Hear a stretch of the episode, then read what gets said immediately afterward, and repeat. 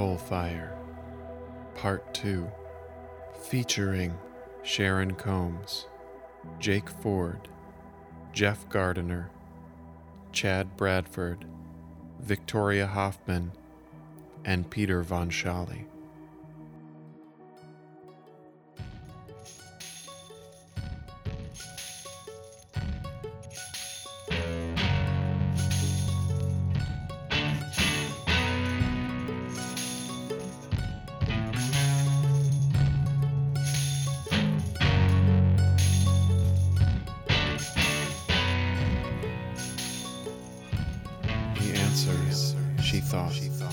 Probably in that dark basement. She placed her hand on the door handle and slowly pulled it to peer down into the pitch black depths below. Hello? Ron- Ronny? Ronny, is that you? Leigh looked into the gaping void at the bottom of the steep staircase, heart pounding. In response, she heard something angry growl, the sound of frantic footfalls pacing back and forth. Suddenly, it hit her. Daren, She cried into the darkness. are, are you down there? In her half woken stupor, she had almost dismissed Daren's arrival as a dream. What are you doing down there in the dark? Feeling more sure of herself, she carefully padded down the steps and into the damp warmth of the basement. She carefully walked forward and felt for the pull string. Bracing herself, she pulled the cord, and a sudden dim glow illuminated the room. The sight that greeted her was not exactly what she was expecting. Daren was indeed in the basement. Various boxes and tools lay strewn across the floor, and he stood with his back to her, facing the earthen wall, fiercely digging at it with his bare hands. Clods of earth lay at his feet, and the sudden light startled him. He whirled around to face Leigh, sweat dripping from his brow, his eyes wide in shock. Leigh! He held his hands up in surprise. Man, am I happy to see you. Wait, what are you doing here? I, I woke up in your old room. I'm not sure how I got here, but here I am, the old casa. hey, listen, you, you need to help me. I, I, I finally figured it out. We need to help him. Help who? Let's slow down, okay? Why don't we sit down? Tell me what's going on. She put on her therapist's voice. Sit down? We don't have time, Leigh. Don't you see? Help me out with this, would you? With that, he turned around and started thrashing at the earthen wall again. Leigh sighed and fought the tugging she felt on her emotions to engage with her brother. Daren, She wavered for a moment but held strong and conjured the same speech she had given him time and time again. you are using. I want to be there for you. I really do. I love you. You're my brother. But as long as you are using, I am not going to be a party to your addiction. So, unless the next words out of your mouth are, I'm going to rehab, or I'm clean right now and have been for months, there's nothing I can do for you right now. And we have to part ways. Again. At this, Daren stopped his frantic digging and turned to face Leigh. He regarded her for a moment with pursed lips before speaking. No. You don't understand. Okay. I'm not clean, but but the, the junk is out of my system. Trust me, I'm fucking jonesing like a motherfucker. But listen, I really need your help. Something big is going on here. I've been. Well, I've been talking to Dad. Wait, wait, I, I know, I know, I know, I know. I, I, I, I thought it was just in my head, but uh, I have reason to believe he's real. Dad. Like our dad. God damn it, Daren. Ugh! Do you have any idea how hard this is right now? After everything I've gone through, do you even know what we're doing here? It's so unbelievably selfish of you to just come here out of nowhere and start with your crazy, junky nonsense. I'm leaving. I'm going upstairs and I'm calling the cops. Wait, Leigh. Please, j- just wait. Ellen, you shut up. Daren yelled to an empty corner of the room. He took a desperate step towards her, and Leigh instinctively put her hands up and flinched. And he won't stop talking. He, he won't he won't go away. He won't leave me alone. I, I can prove it to you. Please. Just give me a chance. Just one chance. I- I know I know I know you don't you don't owe me anything and God knows there aren't enough sorries in the world to make up for what I've done, but please hear me out. One, one last time. Then I'll go away forever. I promise. Leigh sighed and thought for a moment. Okay, Daren. One chance. But once I'm satisfied that you are not talking to our dead father, I will be on my way upstairs and calling the cops unless you leave. Thank you. Okay. I just need you to listen carefully. What? Shh. Do you hear them? Leigh reluctantly did as she was told, and it took all her might to stop her from rolling her eyes.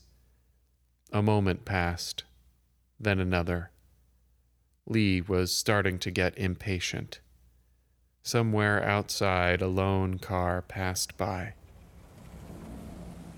What am I listening for, Dee? They're in there. Once you hear it, you can't unhear it. Who? Where? Dad told me. He's in there. And, and out here. I, I don't know. It's crazy shit. I, I didn't believe it until I heard it. Okay, Daren, I did what you said, and I think it's time that we go. But Leigh stopped, suddenly, eyebrows crinkled, and leaned toward the earthen wall. What the? She trailed off. She did hear something. It was faint at first, almost like a whisper, but the more she focused on it, the louder it became. It sounded like people yelling far off in the distance. No, not just yelling, screaming, moaning. It sounded like people in great gut wrenching pain. Or maybe it was just wind moving through a tunnel. You hear it, don't you? Dad told me about it and I didn't believe him, but there it is. It could just be air moving through those old shafts, Daren. The simplest explanation is usually the correct one Occam's razor and all that. Daren stuck his tongue out at her. Yeah, but you don't actually believe that, do you? Leigh swallowed. She didn't. And a chill worked its way up her spine. She opened her mouth to speak, but a noise at the top of the stairs stopped her short. The basement door banged open, and Ronny could be heard angrily stomping down the steps. What the hell is going on down here? He was carrying his old double barrel shotgun he kept in his truck, pointed at the ground, and was wearing his old blue bathrobe. Leigh let a slight smile touch her lips at the thought of him packing it to travel. Jesus, you two. What the hell happened down here? I thought an animal broke in or something. Are you okay, Sweet Pea? Did he hurt you? No, I'm fine. Ronny visibly relaxed and scratched his graying hair. Jesus, Daren. What the hell did you do down here? Daren, who had been crouching, stood to his full height and squared his shoulders towards Ronny, You. and a fiery glint filled his eyes. You motherfucker. You asshole. Good to see you too, son. Ronny sat himself on the bottom step. Don't call me son. It's a turn of phrase, Daren. Ronny was used to this kind of greeting from Daren. Their relationship had always been chilly, but after Daren started using it had become more and more terse. I've heard about you. I know what you did. Son, Daren. It's late.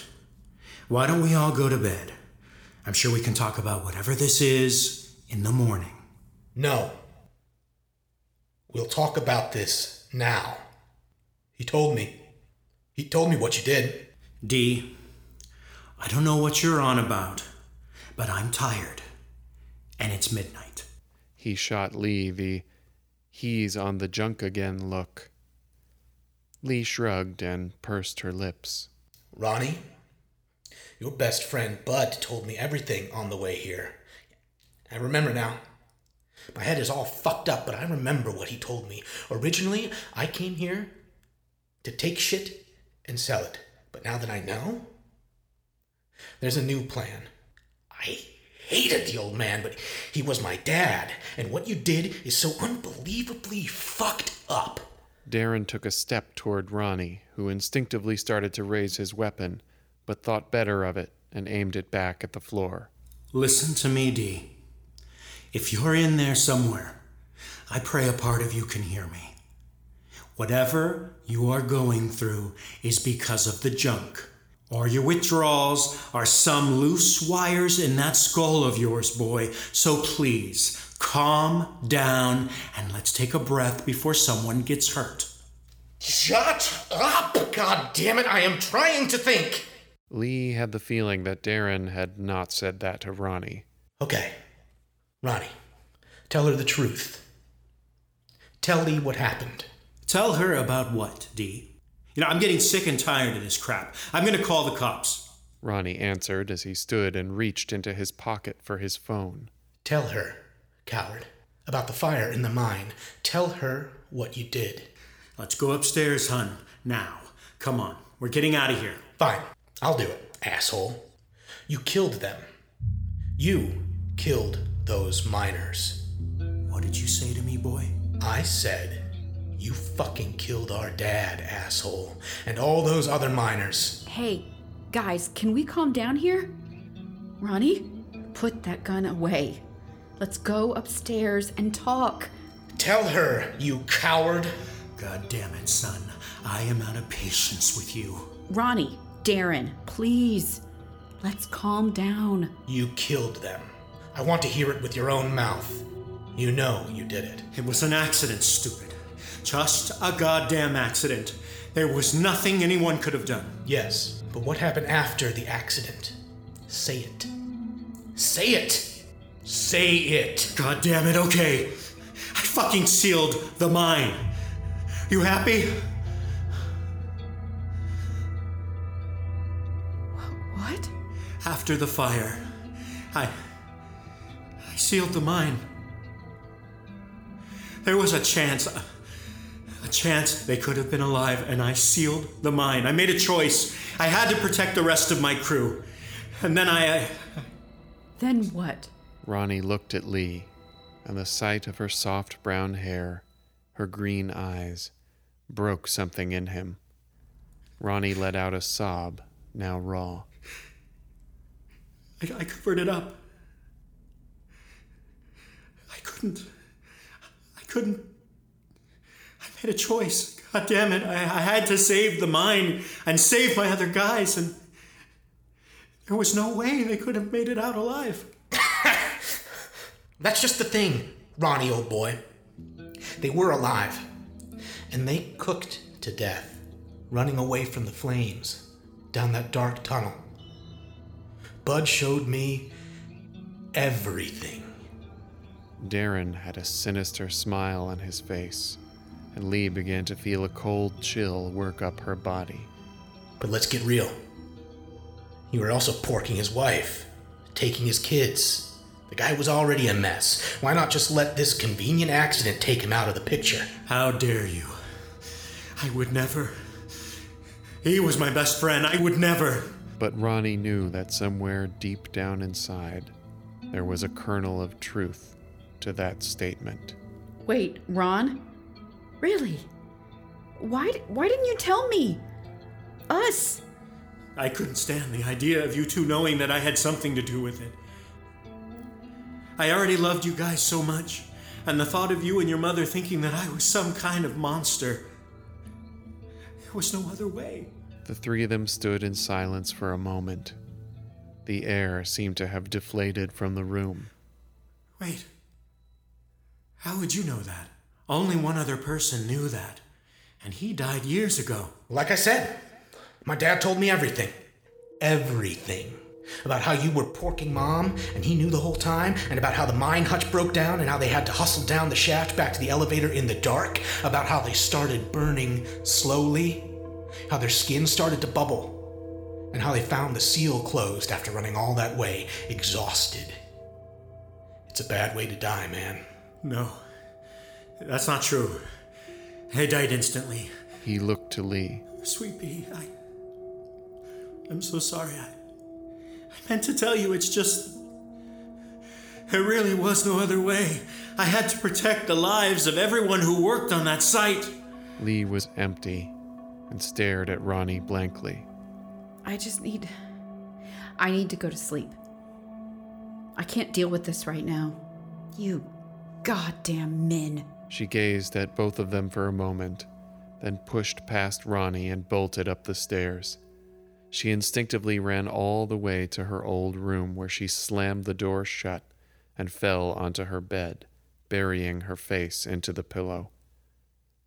Her emotions were a sea, roiling and pounding, threatening to break through her carefully crafted dam, and she worked to force them down, allowing only the slight trickle of a tear to escape her eye.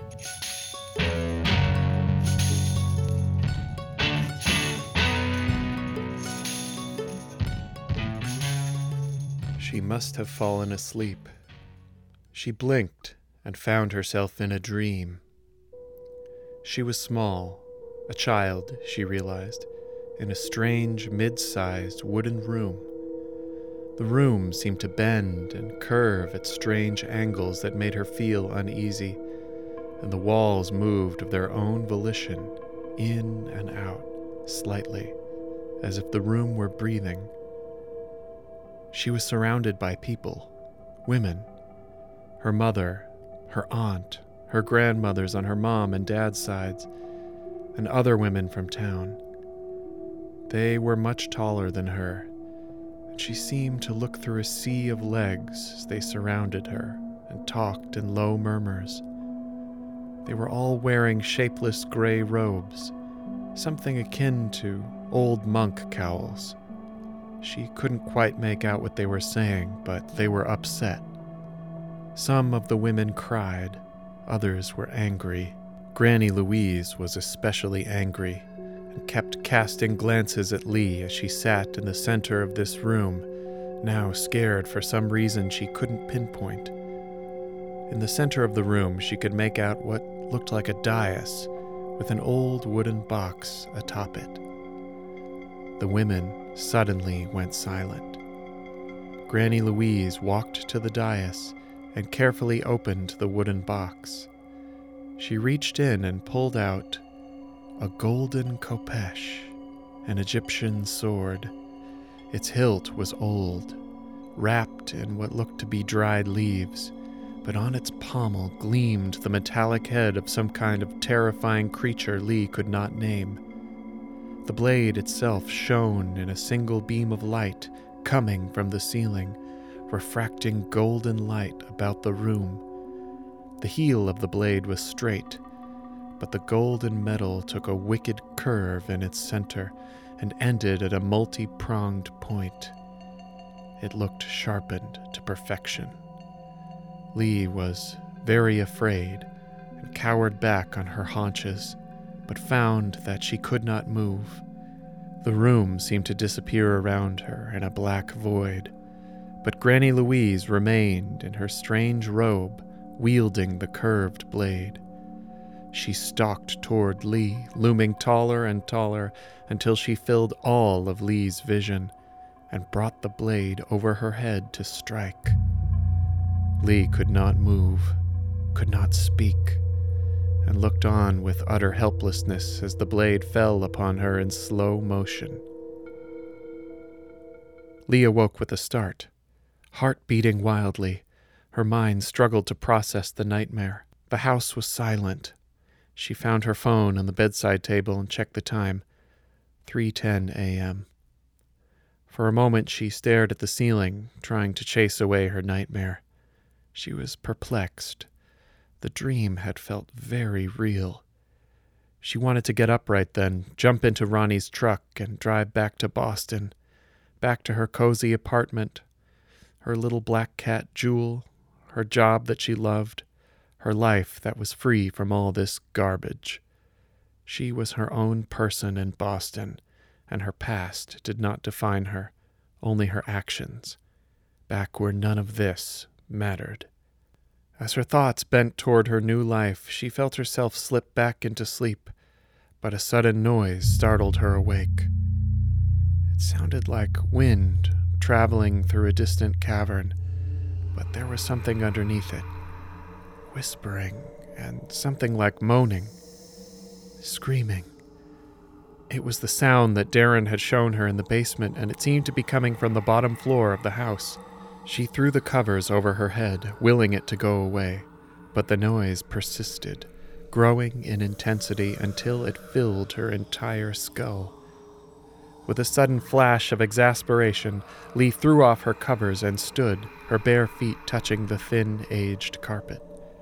At this, the sound seemed to lessen into a low background rumble.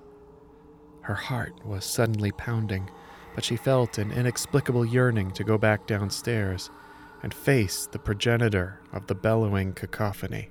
Steeling herself, she carefully opened her door and crept down the hallway to the stairs. She paused for a moment, unsure of what was exactly going to be accomplished by going back down there. But she was wide awake and the compulsion to keep going was now overwhelming, like an invisible hand pulling her along. Standing at the top of the landing reminded her of all the time she stood there as a little girl, listening to the sound of her parents fighting, scared but unable to stop herself from overhearing.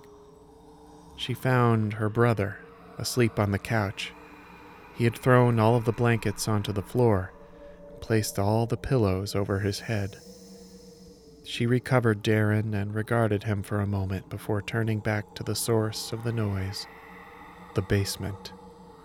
Before she knew it, she was descending the dark staircase, once again to the unusual warmth of the dank room. When she turned the light on, she found that most of the clutter had been picked up, save the dirt clods her brother had ripped from the wall. She was not sure what to do next, so she made her way to the earthen wall and placed her ear next to it. She felt the air release from the room and a pressure build in her ears. Still, she strained to listen. Yes, she could hear it clearly now. Individual voices, but she couldn't make out their words. Hello? She said, gripping her hands into fists, not quite sure if anyone was listening.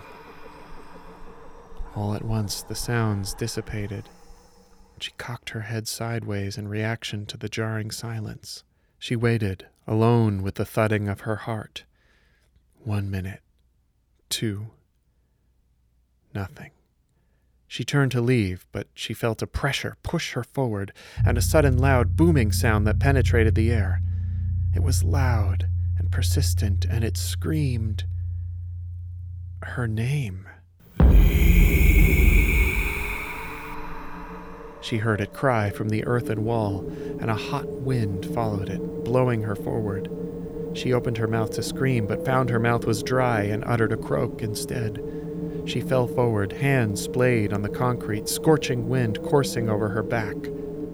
She was too terrified to move, but managed to elicit a whimpering, What do you want? from her mouth. There was no response and the hot wind died down to a light, warm breeze. She crawled forward and bumped into one of the boxes she had packed. It toppled to the ground, spilling its contents. The strange book, her mom's art project, was one of these items. It flew open almost of its own accord to a page near the back of the tome. Suddenly interested, she crawled forward and gazed at the picture. It was the women from her dream. A large group of them all standing and facing the camera with those unsettling blank looks on their faces. She noticed Granny Louise standing in the middle of the group, holding the khopesh, that curved sword. It looked exactly as it had in her dream, including the animal face on its pommel. How could she have dreamt about this sword thing she had never seen in her life in such perfect, vivid detail, unless it was a memory? Leigh shuddered and felt her stomach drop into the floor. Her visions began to go hazy.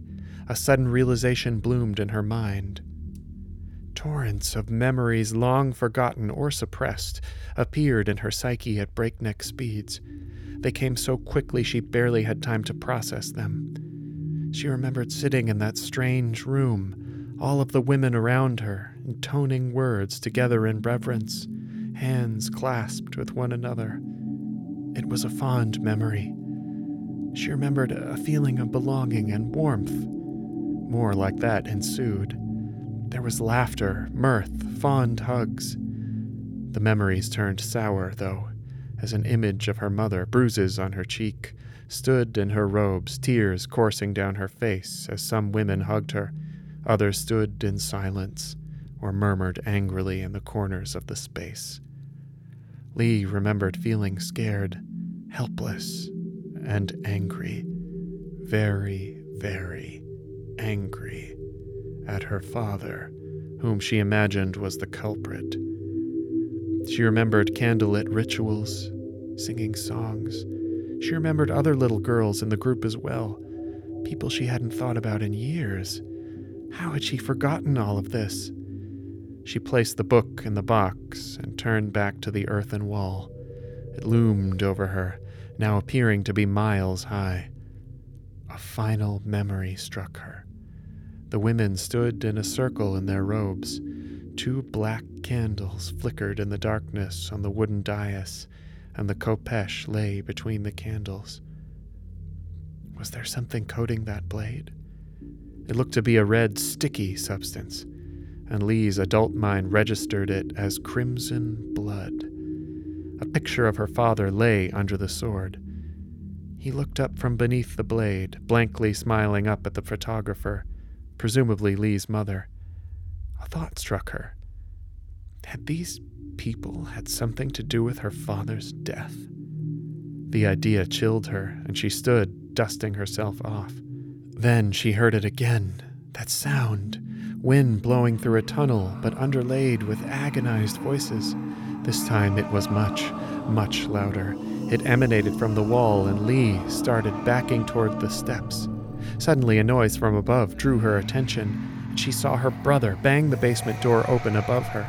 He sped down the stairs toward her. At first, Leigh flinched from him in fear, but Daren continued past her and placed himself between her and the wall. Looks like the tables have turned, little sis. You can hear them, can't you? It's just like Dad said. What did you do, Leigh? Man, they're loud. Indeed, he almost had to shout to be heard over the howling wind. The noise was now accompanied by a thudding boom that slightly shook the basement. Leigh was frozen in fear and willed her body to move to the stairs, but found her feet glued to the floor like a bad dream. The thuds increased in volume, now rhythmic. Daren, this is crazy! What the hell is going? But Leigh was cut off by a loud bang, and the two siblings now instinctively held on to each other. Shower of hot earth pelted Leigh's face and body, causing her to turn away and brace herself. When she turned back to the wall, her blood froze. There was something reaching through the earthen wall. She had to blink hard a few times to confirm that what she was witnessing was real. A charred, skeletal hand was reaching through the earth, moving clods of dirt out of its way, pushing, wrenching, reaching with all of its might. The hand grasped and pulled, and soon an equally charred arm groped its way out behind it. Leigh opened her mouth to scream, but nothing came out of her cracked and dried throat.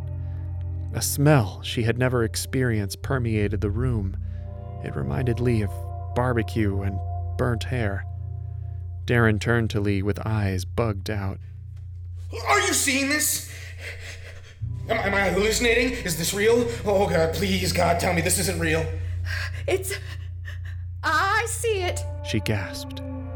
To their horror, the arm braced itself against the wall, and what appeared to be a shoulder pushed out of the hole, which was now growing bigger and bigger. Following the shoulder, the top of a head appeared, then another arm. The figure writhed as it pressed burnt, partially fleshed fingers into the wall for purchase, and finally fell to the floor. It crouched for a moment, then slowly stood to its full height. Daren and Leigh stood in dumb silence as the figure regarded them. Its face was charred black, a mass of burnt flesh and bone, complete with empty, hollow eye sockets.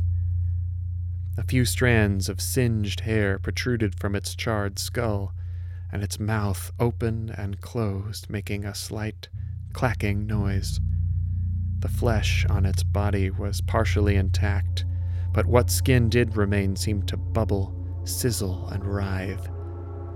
The air shimmered around it, and Leigh and Daren brought their hands up to shield themselves from the scalding heat emanating from its body. That was as much as Leigh could take, and she finally found her legs to turn and run upstairs, a scream billowing from her throat. She made it halfway up the landing when the door flew open in front of her and Ronny stood in its frame, clutching his shotgun. He stared at her for a moment, noticing the terrified look on her face, before his face contorted in anger. The hell did that boy do now? He made his way down the landing. Leigh opened her mouth to tell him to turn back, but no sound escaped her lips, and she had to back down to the landing below. Ronny shoved past her and walked full tilt toward Daren. The hell have you done now, you damn dopehead? I oughta. Ronny began, but noticed the figure, now standing in the middle of the space. To Leigh's terror, she saw that another charred hand was reaching through the hole in the earthen wall. What in the name of all the saints? Ronny began and closed his mouth, the color draining from his face. The figure turned its head in his direction, its hollow eye sockets seeming to follow his movements. Its mouth opened and released a scream so gut wrenching, so ear piercing, so full of rage and anguish that the three of them clasped their hands over their ears. Daren, who had been standing awestruck the entire time, fell to his knees and buried his face into the floor. Without hesitation, Ronny lifted his shotgun and fired at the abomination. The bang was deafening, and Leigh felt her eardrums split. The close range shotgun blast did not have the desired effect. Though the blast was almost at point blank range, the horror barely moved an inch. It paused for a moment and its skin seemed to pulsate. Then, an instant later, flames erupted from the area of the blast and began to lick its body and face. The thing screamed again, but Leigh could barely hear it thanks to the ringing in her ears. Flames engulfed its arms and legs, and waves of heat instantly pushed Leigh back to the corner of the room. The figure grabbed Ronny's gun, and when its hands made contact, the barrel began to melt and twist. Ronny let go of the smoldering weapon and made to scramble back, but the figure's other hand grabbed him around the neck. Leigh made herself look away as the flesh around his neck began to bubble and singe. Ronny's screams of pain echoed through the basement. Leigh made the mistake of looking up again, and she wished she had not. Ronny's face and arms were covered in flames. He writhed in the creature's grasp, screaming inaudibly, but the thing did not let him go. Flames began to jump to other parts of the basement. Boxes and tools began to catch fire, and smoke began to fill the room, choking her. Finding her footing, Leigh turned to dart up the stairs, but stopped short. Daren! She screamed. She made her way toward him. Daren was still curled in a ball on the floor. Sobs were emanating from his mouth. Leigh placed a hand on his shoulder and pulled him with all her strength. This seemed to wake him from his daze, and she got him to his feet. By now, another one of the skeleton horrors was in the basement, and yet another was making its way out of the wall. Ronny was silent, limp, his entire body covered in flame. Leigh and Daren made it halfway to the stairs when, through the smoke and flame, she noticed something that caught her eye. The book. It was on the floor. Flames danced around it, but the book was not catching fire. The fire seemed to melt right off of its cover.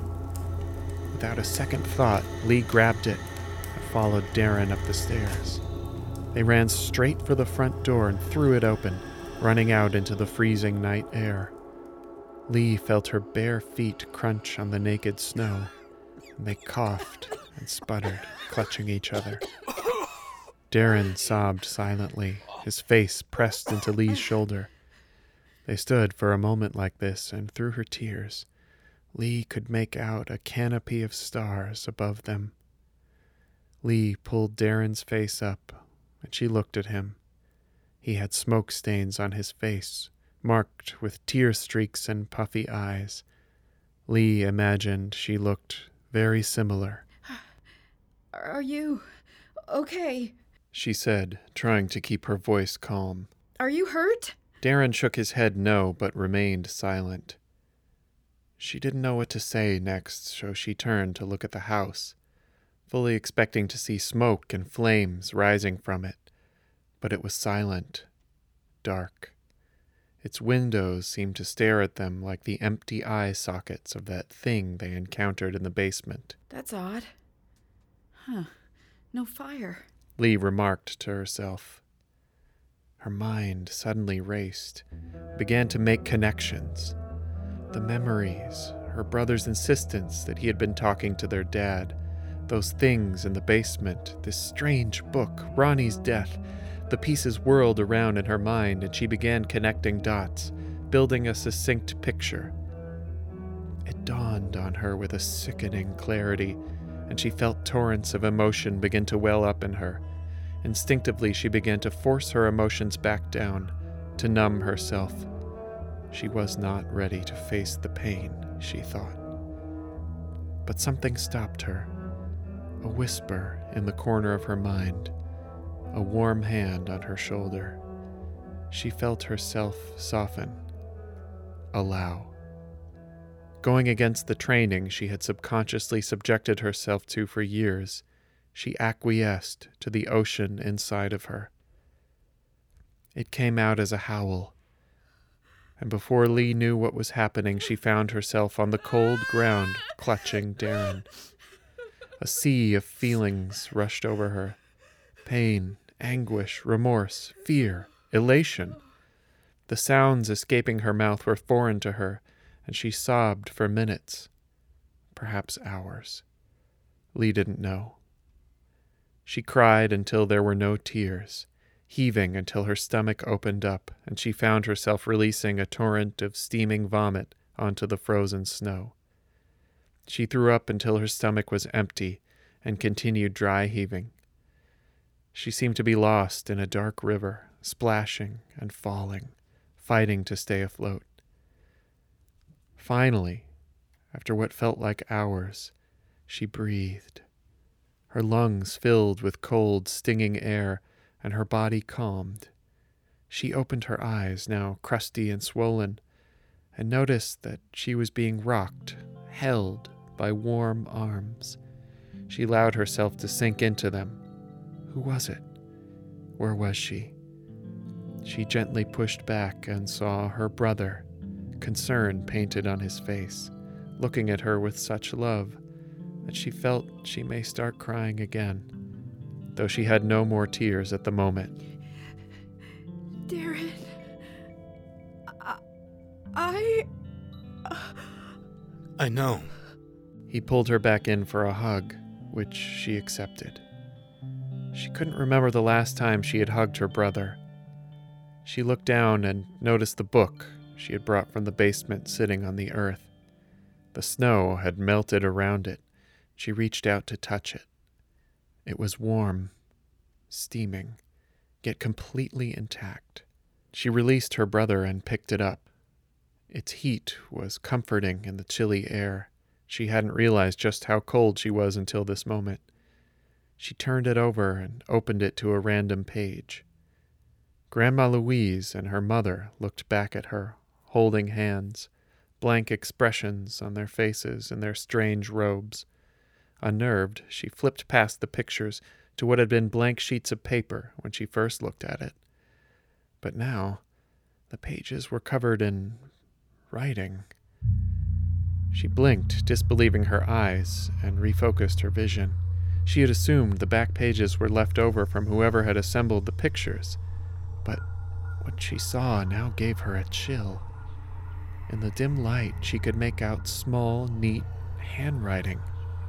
Some of it in English, some of it comprised of an alphabet she could not place. It looked to be a strange combination of Sanskrit, Greek, and Celtic. She couldn't quite tell. There were pictures drawn in as well pentagrams, triangles, infinity signs, pictures of animals, flowers, and detailed diagrams of strange looking symbols she could not place. She closed the book and looked up at Daren. Sis, let's get the fuck out of here. Get in the truck and ride to mom's. Daren said, bringing himself to stand letting out a shaky breath. I don't ever want to see this place again. Leigh paused and considered a moment, still putting the pieces of the puzzle together in her mind. Daren, do you still see Dad? Um, talk to him? Is he here now? No. He's been gone since I woke up, but it's strange. He was with me all the time, then just poof, gone. Who cares? Come, come on, let's let's go. I think Ronny Ronny keeps it. kept the keys in his truck. No, we can't leave yet. Leigh could feel clarity rising inside of her. Clarity and purpose. She made her way back to the house. Wait, are, you- are you crazy? We can't go back in there. Listen to me, please. What are you doing? But it was too late. Leigh was already on the porch steps and reaching for the door handle. Are you going to help me or not? Help you what? Save Dad. Wait, what? Daren began, but Leigh was already pushing her way inside the house.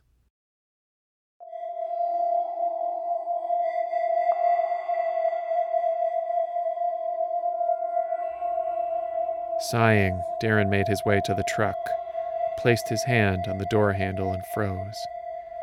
Every fiber of his being wanted to jump into the truck, and who could blame him? The unspeakable horrors they had seen in the basement were beyond human comprehension. If his dumbass sister wanted to go get herself burned to cinders by some kind of he didn't know what, well, let her. He pulled the door open and slid into the driver's seat. No, there was no way he was getting himself killed for no reason. He reached above the sunshade to find Ronny's keys. They weren't there. God damn it. Where are they? The keys were probably upstairs in the master bedroom. He stared at the wheel. Maybe this had all been a nightmare or a hallucination. Maybe he took an incredibly bad hit of acid and forgot. Maybe. Come on, shit for brains. Don't stop now. She can't do this alone. For once in your goddamn life, think of someone besides yourself. He heard his father's voice beside him in the passenger seat. Fuck you. You didn't say anything about flaming fucking skeletons or whatever that was you. But there was no one there. Fuck. Daren angrily opened the door and exited the truck, slamming it behind him. He made his way to the front door of the house and took in a ragged breath. He opened the door slowly and stepped inside, feeling the pit of his stomach drop to the floor. The house was silent, save for a ticking clock and the hum of the refrigerator. Daren headed toward the stairs, going up to the bedrooms, but stopped by the basement door and placed his ear on the cold wood. He heard what sounded like rummaging and grunting. Leigh's grunting, to be exact. Before he could stop himself, he was opening the door to the basement and marching down the steps. When he reached the bottom landing, he surveyed the scene before him. The basement was completely blackened with smoke. The smell of ash hung in the air. There was no sign of Ronny's burnt body or any skeleton monsters. The earthen wall now contained a gaping, dark tunnel, about five feet in height and three feet wide. It made Daren shudder. Leigh was kneeling in front of the cabinets that served as a toolbox under the old workbench. She dug through it with gusto, throwing tools beside her. She looked up at Daren when he entered and gave him a sly smile. Hey, bro. Nice to have you. What are you doing? I'm looking for something. And before he knew it, he was kneeling beside her in front of the burnt cabinet. What? She pointed to the cover of the strange book, to the sword looking object. It's called a Khopesh. We need it. Look, I really don't think we should mess around with whatever this is anymore. I, I, I didn't know it was this dangerous. Bud never said anything about crazy flaming skeleton things. Please, let's go. You said it earlier. We have to help Dad. I know what I said, but there's no helping him. Did you see what happened to Ronny? He's dead. Man, he's, he's fucking dead. I mean, I never liked the guy, but god damn. I know. We don't have time to grieve for him right now. We have work to do. But we can't stand up to those things. And you know what? Dad doesn't deserve our help. You know what he did, what he was like. How could we help that motherfucker? Yes, I know. He was a trash human being when he lived, but the kind of hell he's in right now, I don't think anyone deserves that, and I just can't stand to think of anyone suffering like that when I can help it. Also, we owe it to Ronny, despite the fact that he was kind of an asshole and probably had something to do with her dad's death. He, he took us in when we needed it, when we were kids. Yes, he lied all those years. But he gave us his life. He put in the time. Sure. Fine. But how do we get past those things to save his, um, soul? I guess? Those things? Leigh said, turning and facing the tunnel in the wall. I think those things are Dad. And his fellow miners. What? His eyes went wide. That thing. I. I think it was Dad. Or what's left of him. Daren staggered back a couple of paces, No, no, no, it's, it's not true. but he knew in the pit of his stomach that she was right. Leigh picked up the book and opened it to a certain page displaying a drawing of the Khopesh next to what appeared to be a flaming skeleton. The image was surrounded by a pentagram, contained writing in a language Daren did not recognize. Hey, Daren said, reaching to a high shelf. this the thing you're looking for? Carelessly strewn under some rusted tools, Daren pulled out a tarnished but still sharp curved blade. Despite its rust, it was exactly as Leigh had remembered it, down to the strange beast, mouth agape, on the pommel of the blade. Wow. Yeah, Leigh said, palming the sword, taking some cursory swings with it. that's it. Now what? He was afraid of what her answer might be. We go. Leigh pointed to the tunnel. Oh, hell no. Are you fucking kidding me? No way. Look, let's call the cops or something. This was the first time in his life he had uttered those words. No, I've never been more sure of anything in my life. I'm going in there, and you can come with me or not.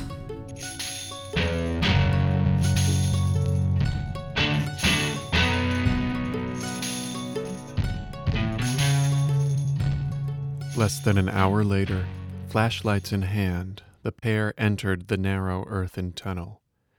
Leigh wore a backpack that contained some water and clutched the Khopesh with her left hand.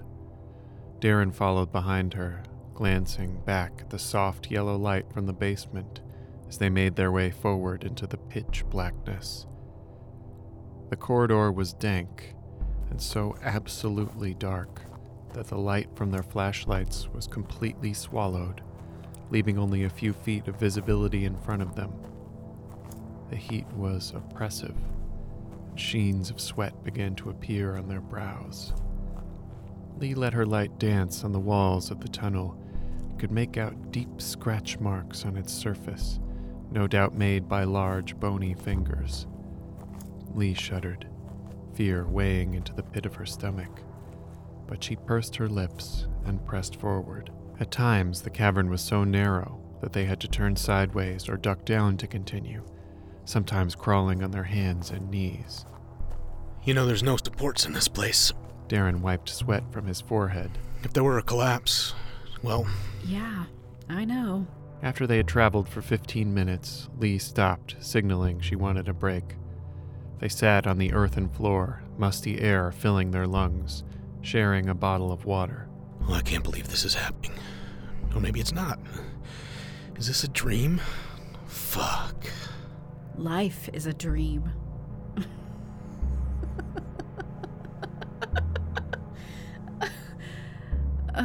They sat for a moment longer before Daren continued. How will we even know when we've gotten to wherever it is we're going? I think we'll know when we get there. Has, um, Dad talked to you since we've been in here? Daren took another swig of water. Nope. Nothing. Leigh contemplated this for a moment and turned to say something to Daren when a sudden sound froze them in place. They could hear a muffled yelling coming from down the earthen tunnel. The sound of someone in complete agony. The color drained from Darren's face, and he grabbed Lee's hand tightly. Are you sure about this? Come on. That's our cue. She said, standing. She helped Daren to his feet. They pressed forward for a few more minutes. Stifling heat ratcheted up in intensity, drenching their clothes in sweat. This must be what hell feels like. Daren gripped Leigh's hand. Soon they found the walls were no longer made of earth, but smooth, warm stone. Wow. Leigh exclaimed, running her hand along its surface. It seemed to be made completely of shining black glass. Looks like obsidian. Daren was in awe, touching the smooth surface of the walls with his fingertips. It looked to be made of a singular piece of stone and reflected their flashlight beams like a tinted piece of glass. It almost looks like it was built here. She turned her light onto Daren. When she saw his face, pale, streaked in dirt and sweat, she came toward him and placed her arms on his shoulders. Listen, I just wanted to thank you. No matter what happens, you really showed up for me tonight. Daren said nothing but nodded his head. Was he crying, or was that sweat? They were cut short by a piercing scream, and they instinctively clutched each other, looking into the direction of the sound. The shining black corridor curved, they could make out a faint yellow glow shining from around the bend. Rounding it, they saw a large wooden door, light emanating from within it. I think we're here. Leigh clicked off her flashlight and wiped the sweat from her eyes. They cautiously walked forward hand in hand until they reached the massive wooden frame. It towered above them, perhaps ten feet high. A large metal door handle lay embedded in the wood, and Leigh bent down to look through the crack on the bottom of the door. Leigh could make out a bright orange light, but nothing more. She stood and shrugged her shoulders. Daren pressed his ear against the door. There didn't seem to be any sound coming from inside. Bracing herself, Leigh grasped the large handle, warm to the touch. She turned to Daren, fear in her eyes, and mouthed, One, two. She pulled on the handle, but the door did not budge. Daren placed his hands on the door handle and they pulled together. The door slowly shifted, then swung open toward them with a menacing creak. The nightmarish sight that greeted them caused Leigh to stumble back, and Daren stood eyes wide, arms limp at his sides. The large wooden room was instantly recognizable to Leigh. The angles seemed strange and wrong, and parts of the room seemed to fade off into the distance while others seemed too close, while the walls appeared to breathe and shift with their own strange kind of life. She recognized it as the room from the pictures in that book, the same room from her memories and nightmares. In the center of the chamber stood seven figures in a wide circle. They were the same horrors that had visited the basement, and they looked even more terrible in the strange orange glow that seemed to emanate from everywhere. Gore dripped from some of the bodies, and each one's charred skin seemed to bubble and hiss. They were gazing intently at a human figure in the center of the circle. It hung upside down from a metal chain, kicking and swaying. Leigh was horrified to see that it seemed to still be alive and writhing around, kicking in vain as the skeletal figures looked on impassively. The hanging figure was half charred, though some pink strips of flesh clung to its skin, and Leigh thought she could make out eyes in its half burnt skull. She recognized them. Ronny's eyes. One of the figures walked forward, and Ronny's half alive body flailed out to bat at the creature, but it swatted him away like a fly and placed its hand on Ronny's chest. Flames burst out of Ronny's exposed ribs and enveloped his writhing body. He screamed in pain and began flailing about, making wide circles on his chain. After a minute of this, the writhing stopped, and Ronny's body hung limply. The flames died out but Leigh could still make out movement coming from the charred corpse. Or was it a corpse? To her terror, she began to see Ronny's skin bubble, hiss, and grow back onto his bones. Ronny let out a shriek of pain as his flesh began to recover some of the blackened bones on his body. How long had he been enduring this? Leigh could finally take no more and let out a shriek, echoed by Daren, who let out a yell of his own. The skeletal figures each turned their hollow sockets in their direction. Daren and Leigh shrank back. Daren turned to run, but Leigh grabbed him by the arm and held him behind her. The horrors slowly turned their bodies and began walking toward the pair. Heart exploding, Leigh held up the khopesh and made to open her mouth, but no sound came out. The door behind them swung shut suddenly with a loud thud that echoed around the chamber. Oh shit! Leigh! Leigh! What now? What do we do? Leigh! Daren shook her shoulder. Dad? Leigh squeaked out in barely a whisper. Then she swallowed and tried again. Dad? Bud? This seemed to halt the creature's progress, and they formed a wide semicircle around the siblings. One of the creatures stepped forward, its mouth opening and closing as if in speech, but only gurgles and half moans escaped its putrid, half burnt maw.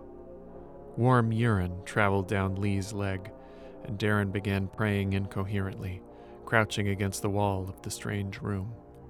The heat was now almost unbearable, and it increased with each step the horror took toward them. The smell of burning flesh was now palpable, and Leigh could almost taste the char in her mouth. She gagged slightly but stood in place and weakly raised the khopesh in front of her. The horror stopped and faced her. It was so close she could see individual half burnt hairs coming out of its partial scalp and the impossibly black holes it had for eyes. Dad, uh, I don't know if that's you in there or you can hear me, but I'm I'm here to help, I think. I can't imagine what you've endured down here for so long. I imagine it would drive a person into well, uh, insanity or She realized she was getting off track. I'm not sure what those people did to you, but it's wrong. You don't deserve this. No one does. At this, the horror before her opened its mouth and bellowed out an ear piercing scream. Leigh dropped the sword and placed her hands over her ears. The horror lunged at her, grabbing her wrist. Instant pain shot through her arm.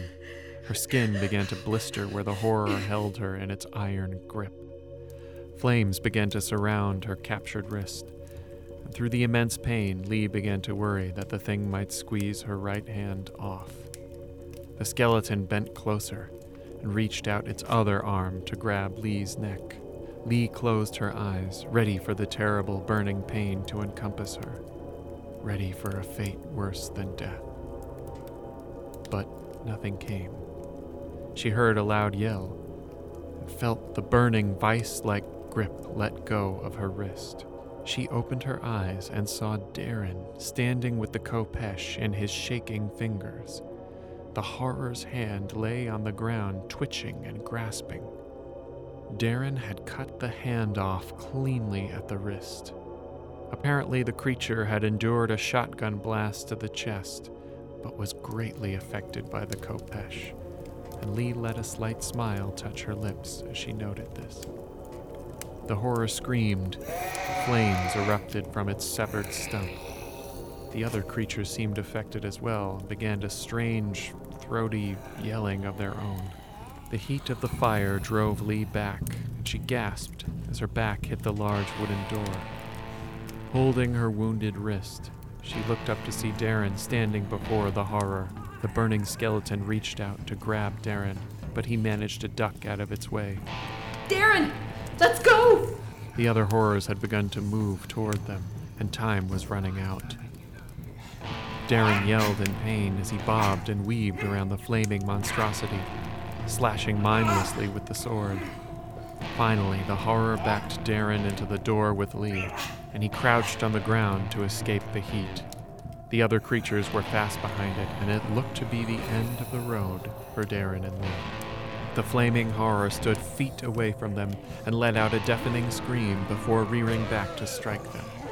In that instant, Daren sprung up from his crouch and slashed the horror across the chest. It staggered backward, eliciting terrible moaning noises. This seemed to affect the other horrors as well, and they staggered back, each eliciting strange, clacking moans.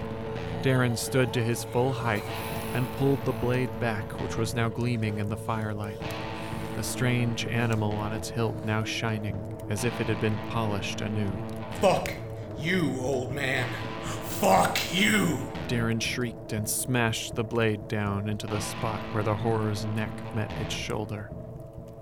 Its flame singed Daren's hand and arm, but he seemed not to notice and pulled the blade out again. He brought the blade into the creature's head, splitting it in two. It fell to its knees, mouth agape, screaming its incoherent moans. He pulled the blade out and slashed one more time, lopping the thing's head off, and it rolled to the center of the room, coming to a stop just under the blessedly motionless body of Ronny. Everything paused for a moment, and all Leigh could hear was the crackle of flame still covering the body of the creature that now lay lifeless on the floor. Daren looked over at Leigh, his eyes wide, breathing hard, his face covered in grime and sweat. Then all hell broke loose.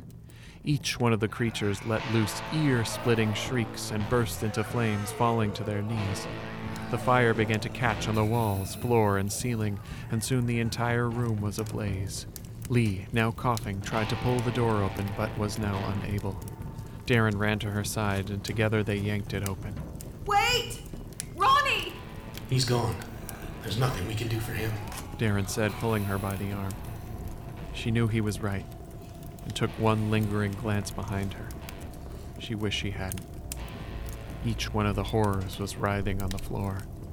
One of them stood running in circles, while Ronny's body, now active again, writhed on its chain, flames now covering it entirely. The image burned into her mind forevermore. Leigh and Daren ran through the darkness, stumbling, coughing, and choking, barely able to hold one another up as they pushed their way back through the tunnel. It seemed to Leigh that they were running for hours, or days, or years.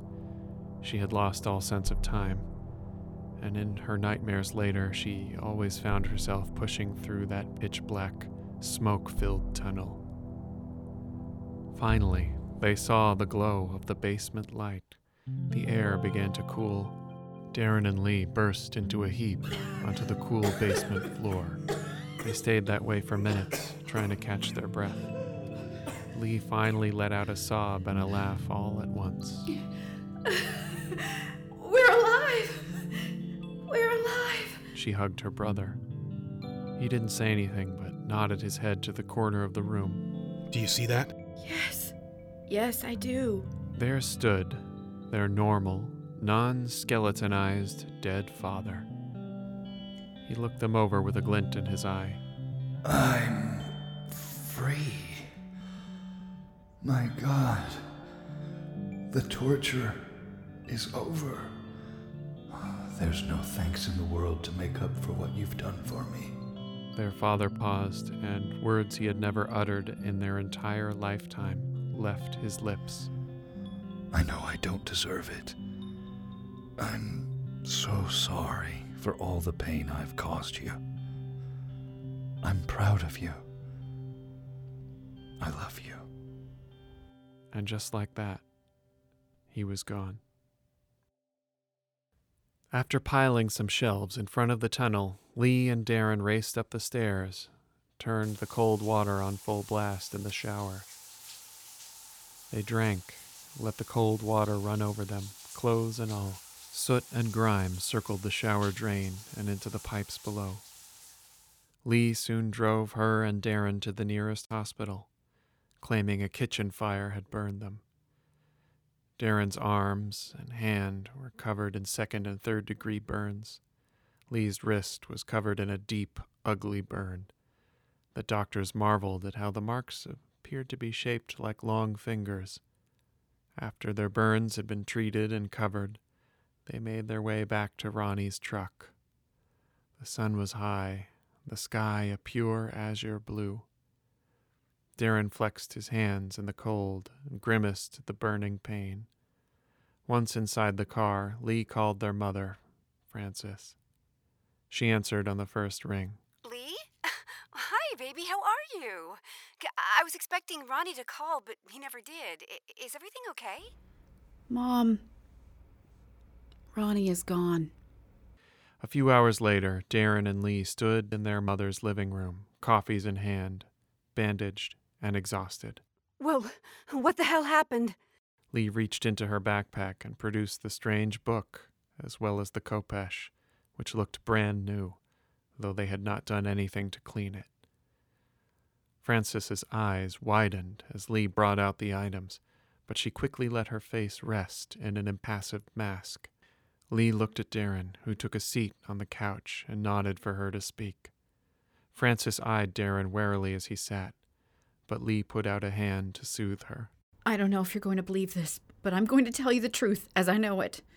Then you are going to tell me everything you know about this stuff. she said, gesturing to the book and sword. Leigh methodically recounted everything as she remembered it, including her dreams and memories. Daren chimed in to fill in some of the blanks how he had almost been caught by the police and made his way on foot to the house, all the while talking to their dead father. When Leigh finished the story, she took a deep swig of the coffee and gazed down at her hands. What did you do, Mother? What did all those women do in that room to Dad, to those poor miners? If you had seen what they became, what happened to Ronny, what, what almost happened to us. She flexed her wrist. A tear escaped Leigh's face, and she choked up. Visions of the burned faces in her mind. Francis leapt up from the couch and gripped her in a hug, as did Daren. The three of them hugged for a moment before Francis let her go. Oh, oh honey. I'm so sorry. Francis seemed to hesitate, wrestling with something in her mind. Tell me, after everything we've been through, you owe us at least that. Yes, I suppose I do. You see, you, me, your granny, and many ladies of Deepwood are members of, uh, well, a, a coven of sorts. Of witches? Something like that? Although we practice what some would call magic, yes. The lineage of the group is very ancient. It goes back hundreds, perhaps thousands of years. But, uh, but listen, um. I have something to tell you, Leigh. We didn't do that to your father and those miners. It was. Well, it. It was you. Leigh almost exploded from her seat. What? I, I, I was just a little girl. That that's impossible. Yes. We were surprised too. After a particularly uh, bad night with your father, you snuck into our lodge and cast a. Well, a, a very powerful spell. Leigh's brain was swimming. Yes, snippets were coming back to her. She remembered now. Child Leigh standing over the altar with a picture of her father screaming, I hate you, I hate you, I hate you. Stabbing the picture with a blade. That Khopesh. Over and over until she had exhausted herself. It, it was not the most complex spell, but it was brutally effective. The emotions of a child are fierce and unpredictable. You were found asleep in the lodge. We weren't sure if it actually worked. We'd never seen a child cast a spell like that. But the fire started almost immediately after the spell was cast, and and your father died along with the other miners. Some of our members wanted to kill you as punishment, but I begged for your life, and we agreed to suppress your memories instead. I guess they must be resurfacing now. That kind of repression only lasts so long. She took a big swig of her coffee. There is one more thing. The reason we moved to Deepwood when I was a child was because. Well, there are certain energies there, something ancient and dark that we imagined we could use on our behalf. But we. We were wrong. Stupid. Arrogant. All it took was one rightfully angry little girl to stir it all up for us to realize that we were in over our heads. Whatever exists in that town under the earth is far too powerful and ancient for us to manage. We were afraid. So, out of fear, we, we shut down the coven and scattered to all corners of the country. I knew it was bad, but hearing what the miners went through, what what you did, that's well, there are no words. And Ronny, how could he not have told me that he closed off the mine before they escaped? Ronny, She allowed tears to spill from her eyes for a moment before she collected herself. oh, it's it's not your fault, Leigh. You were nothing but a scared, angry little girl. It was my fault for not keeping a closer eye on you, for not protecting you. Because now, though, though you have rescued your father and those miners from something worse than death, now I imagine whatever lies under Deepwood is very aware of you and your brother. Leigh felt a chill work down her spine, and she looked at Daren, who looked back at her with fear in his eyes. But let me tell you something, Leigh. Daren, She brought them in close. you are tough. You are strong. There is a reason everything has played out the way it has. I'll help you protect yourselves. And Leigh, She said, looking directly into her eyes. you are going to be one hell of a powerful witch.